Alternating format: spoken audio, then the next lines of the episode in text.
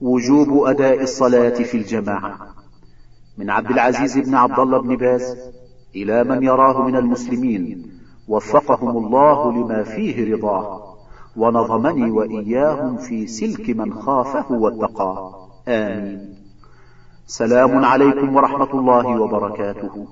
أما بعد فقد بلغني أن كثيرا من الناس قد يتهاونون بأداء الصلاة في الجماعة ويحتجون بتسهيل بعض العلماء في ذلك. فوجب علي أن أبين عظم هذا الأمر وخطورته وأنه لا ينبغي للمسلم أن يتهاون بأمر عظم الله شأنه في كتابه العظيم وعظم شأنه رسوله الكريم عليه من ربه أفضل الصلاة والتسليم. ولقد أكثر الله سبحانه من ذكر الصلاة في كتابه الكريم وعظم شأنها وأمر بالمحافظة عليها وأدائها في الجماعة وأخبر أن التهاون بها والتكاسل عنها من صفات المنافقين. فقال تعالى في كتابه المبين حافظوا على الصلوات والصلاة الوسطى وقوموا لله قانتين. سورة البقرة الآية 238 وكيف تعرف محافظة العبد عليها وتعظيمه لها؟ وقد تخلف عن أدائها مع إخوانه وتهاون بشأنها. وقال تعالى وأقيموا الصلاة وآتوا الزكاة واركعوا مع الراكعين. سورة البقرة الآية الثالثة والأربعون. وهذه الآية الكريمة نص في وجوب الصلاة في الجماعة والمشاركة للمصلين في صلاتهم. ولو كان المقصود إقامتها فقط لم تظهر مناسبة واضحة في ختم الآية بقوله سبحانه واركعوا مع الراكعين لكونه قد أمر بإقامتها في أول الآية. وقال تعالى وإذا كنت فيهم فأقمت لهم الصلاة فلتقم طائفة منهم معك وليأخذوا أسلحتهم. فإذا سجدوا فليكونوا من ورائكم ولتأت طائفة أخرى لم يصلوا فليصلوا معك وليأخذوا حذرهم وأسلحتهم. سورة النساء الآية مئة واثنتان. فأوجب سبحانه أداء الصلاة في الجماعة في حال الحرب فكيف بحال السلم؟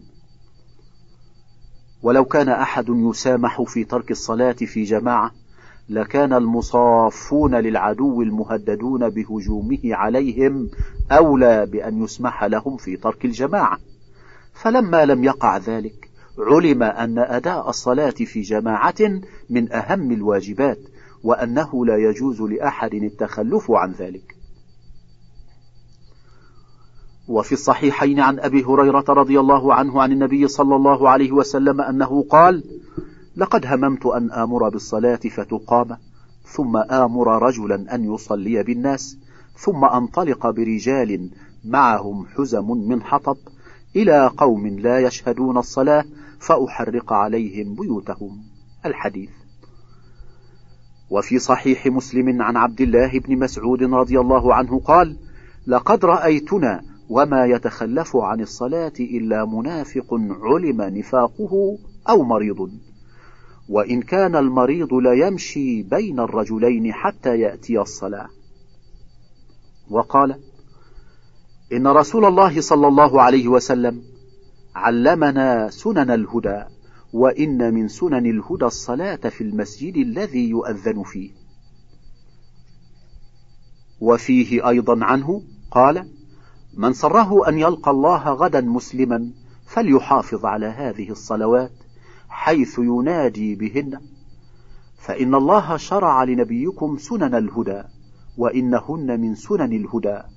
ولو أنكم صليتم في بيوتكم كما يصلي هذا المتخلف في بيته لتركتم سنة نبيكم ولو تركتم سنة نبيكم لضللتم وما من رجل يتطهر فيحسن الطهور ثم يعمد إلى مسجد من هذه المساجد إلا كتب الله له بكل خطوة يخطوها حسنة ويرفعه بها درجة ويحط عنه بها سيئة ولقد رأيتنا وما يتخلف عنها إلا منافق معلوم النفاق. ولقد كان الرجل يؤتى به يهادي بين الرجلين حتى يقام في الصف.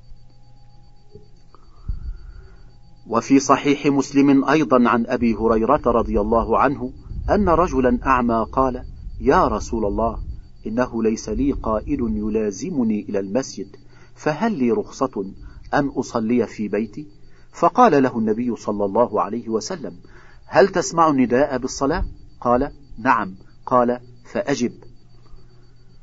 والأحاديث الدالة على وجوب الصلاة في الجماعة وعلى وجوب إقامتها في بيوت الله التي أذن الله أن ترفع ويذكر فيها اسمه كثيرة جدا.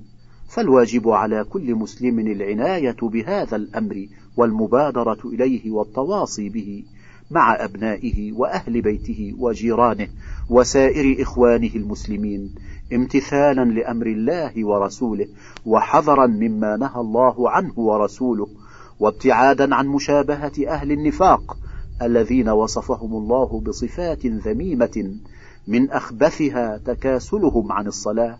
فقال تعالى إن المنافقين يخادعون الله وهو خادعهم وإذا قاموا إلى الصلاة قاموا كسالى يراءون الناس ولا يذكرون الله إلا قليلا.